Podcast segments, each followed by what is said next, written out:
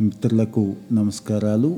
ఈ ఎపిసోడ్లో మన దేశంలో మన సమాజంలో ముఖ్యంగా నగరాల్లో వాయు కాలుష్యం ఎలా విస్తరిస్తోంది?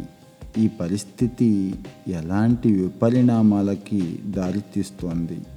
ప్రజల ఆరోగ్యం మీద ఆర్థిక వ్యవస్థ మీద ఎలాంటి దుష్పరిణామాలని చూపుతోంది అనేది తెలుసుకుందాం. ఈ ఎపిసోడ్ మీకు నచ్చినట్లయితే మీ మిత్రులకి షేర్ చేయండి. మన దేశంలో వాయు కాలుష్యం అనగానే దేశ రాజధాని గుర్తొస్తుంది. ఢిల్లీలో వాయు కాలుష్యం ప్రమాదకరమైన రీతిలో పెరిగిపోయింది. ఇక్కడ కాలుష్యం నియంత్రణ కోసం అత్యవసర పరిస్థితి విధించే పరిస్థితి వచ్చేసింది. సాక్షాత్తు సుప్రీంకోర్టే జోక్యం చేసుకొని కామెంట్స్ చేస్తోంది. ఇక నియంత్రించడం కోసం ఆ సాకులు ఈ సాకులు చెప్పొద్దు. రైతుల మీద వాళ్ళ మీద తోసేయొద్దు. మీరేం చేయాలో అది చెయ్యండి. వాహనాల రాకపోకలను నియంత్రిస్తారా? పరిశ్రమలను నియంత్రిస్తారా? ఆలోచించుకోండి అని సుప్రీంకోర్టు చెప్తోంది. అవసరమైతే లాక్డౌన్ కూడా విధించండి అని రాష్ట్రాన్ని కేంద్రాన్ని కూడా సుప్రీంకోర్టు అడుగుతోంది.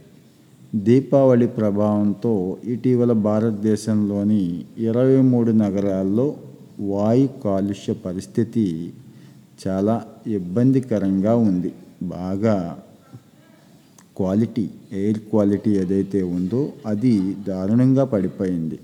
బాణసంచా కాల్చడం వల్ల ఉత్పన్నమైన అదనపు కాలుష్యం. ఆల్రెడీ కాలుష్యం ఉంది మనకి. ఇలాంటి పరిస్థితి వచ్చినప్పుడు ఇంకాస్త పెరిగిపోతుంది.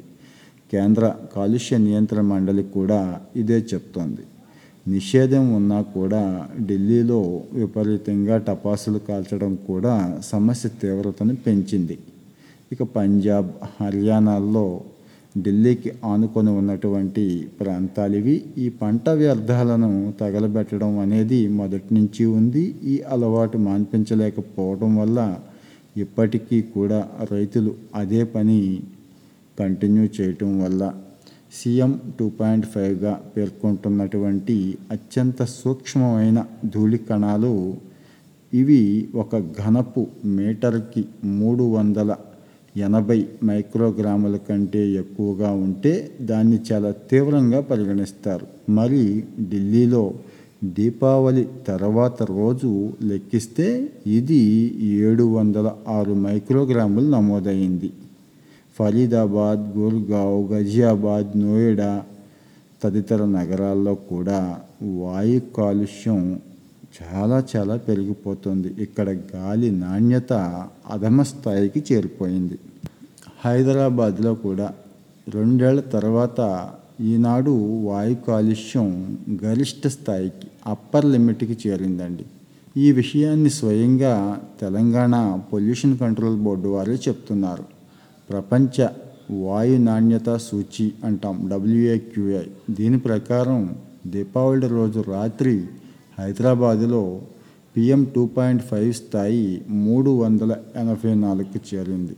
గత సంవత్సరం కోవిడ్ వ్యాప్తి చాలా అధికంగా ఉండటంతో దీపావళి బాణసంచా అమ్మకాలు అంతంత మాత్రంగా ఉన్నాయి కాబట్టి అప్పట్లో ఇబ్బంది లేదు. ఈ సంవత్సరం బాగా పెరిగింది. బాణసంచా వినియోగం పెరిగింది కాల్చడం పెరిగింది. దాని ప్రభావం ఈరోజు నగరాల మీద చూపిస్తోంది.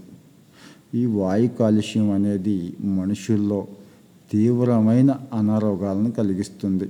వాతావరణ మార్పులు కూడా ఇది ప్రధానమైన కారణం అవుతోంది. ప్రపంచ ఆరోగ్య సంస్థ నివేదిక అయితే భూమిపై ఉన్న మొత్తం జనాభాలో దాదాపు తొంభై శాతం మంది కలుషితమైన గాలినే పీలుస్తున్నారు అని చెప్తోంది. ఈ వాయు కాలుష్యం ఏటా ప్రపంచవ్యాప్తంగా ఎనభై ఎనిమిది లక్షల ప్రాణాలను తీస్తోంది. ధూమపానం కంటే కూడా వాయు కాలుష్యం వల్లే ఎక్కువ మంది ప్రాణాలు కోల్పోతున్నట్లుగా అనేక అధ్యయనాల్లో తేలింది. షికాగోలోని ఇలినాయిస్ విశ్వవిద్యాలయం ఈ మధ్య కాలంలో ఒక పేపర్ ప్రచురించారు. దీని ప్రకారం వాయు కాలుష్యం మానవ శరీరంలోని ప్రతి అవయవాన్ని ప్రతి కణాన్ని కూడా దెబ్బతీస్తోంది అంటున్నారు.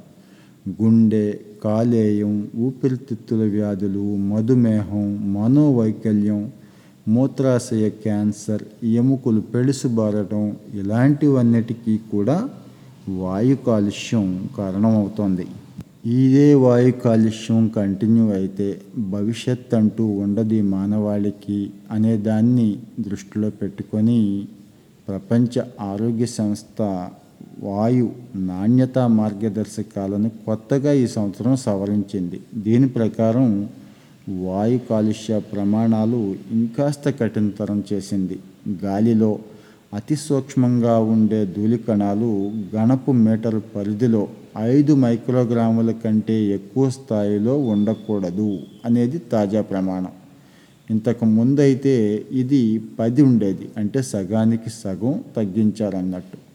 ఈ సూక్ష్మ ధూళి కణాలు ozone nitrogen dioxide sulphur dioxide carbon monoxide రవాణా విద్యుత్ గృహ పరిశ్రమ వ్యవసాయ రంగాల ద్వారా ఉత్పత్తి అవుతాయి పిఎం టూ పాయింట్ ఫైవ్ ధూళి కణాలు రక్త ప్రవాహంలోకి ప్రవేశించే ప్రమాదం కూడా ఉంది. అంటే మనిషిలోకి ప్రవేశించే ప్రమాదం అన్నట్టు. వీటి ప్రభావం గుండె శ్వాసకోశాల మీద చాలా ఎక్కువగా ఉంటుంది. మరి వాయు కాలుష్యాన్ని ఎలా నివారించగలం? అంటే ఇక్కడ ప్రజల నుంచి పెద్ద స్థాయిలో డిమాండ్ అనేది కనిపించట్లేదు ఏ ప్రభుత్వాల మీద కూడా వాయు కాలుష్యానికి సంబంధించిన ఒత్తిడి అయితే అసలు లేదనే చెప్పాలి. మరి ప్రజల నుంచి ఒత్తిడి లేనప్పుడు ఏ ప్రభుత్వం అయినా ఎందుకు పట్టించుకుంటుంది?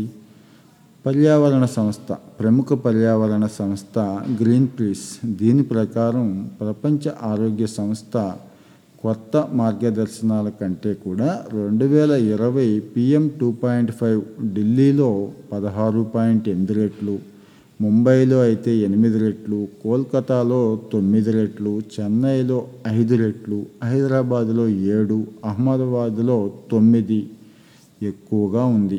అంటే గాలి నాణ్యత ఏ ఏటికి ఆ ఏడు గణనీయంగా పడిపోతుంది. ఇంత వేగంగా ఎన్ని రెట్లు అన్ని రెట్లు అని చెప్తున్నామంటే వాయు కాలుష్యం ఎన్ని రెట్లు పెరుగుతుందో అన్ని రెట్లు మనం పీల్చుకునే గాలి నాణ్యత పడిపోతుంది అన్నట్లు అర్థం.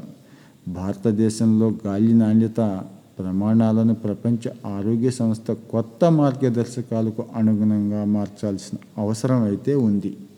ఎందుకంటే ఇక్కడ ప్రజల ఆరోగ్యం ముఖ్యం కాబట్టి అధిక వాయు కాలుష్య స్థాయిలతో పోరాడుతున్న అనేక దేశాలు ప్రాంతాలకు కొత్త మార్గదర్శకాలను పాటించడం కష్టమైన పని అని చెప్పి ప్రపంచ ఆరోగ్య సంస్థ స్పష్టం చేస్తోంది. అందువల్ల గాలి నాణ్యత ఒకేసారి మెరుగుపరచలేం. అంచెలంచెలుగా మెరుగుపరచడానికి కావలసిన సులభమైన మధ్యంతర లక్ష్యాలను ప్రపంచ ఆరోగ్య సంస్థ కూడా ప్రపోజ్ చేస్తోంది. అందులో అతి ముఖ్యమైనది పిఎం టూ పాయింట్ ఫైవ్కు సంబంధించింది. ఈ పిఎం టూ పాయింట్ ఫైవ్ని అదుపులో పెట్టగలిగితే ప్రపంచ వాయు కాలుష్యం వల్ల సంభవించే మరణాల్లో దాదాపు ఎనభై శాతాన్ని నివారించవచ్చు అనేది ఒక అంచనా. దీని ద్వారా జనాభాకు మెరుగైన ఆరోగ్య ప్రయోజనాలు చేకూరుతాయి.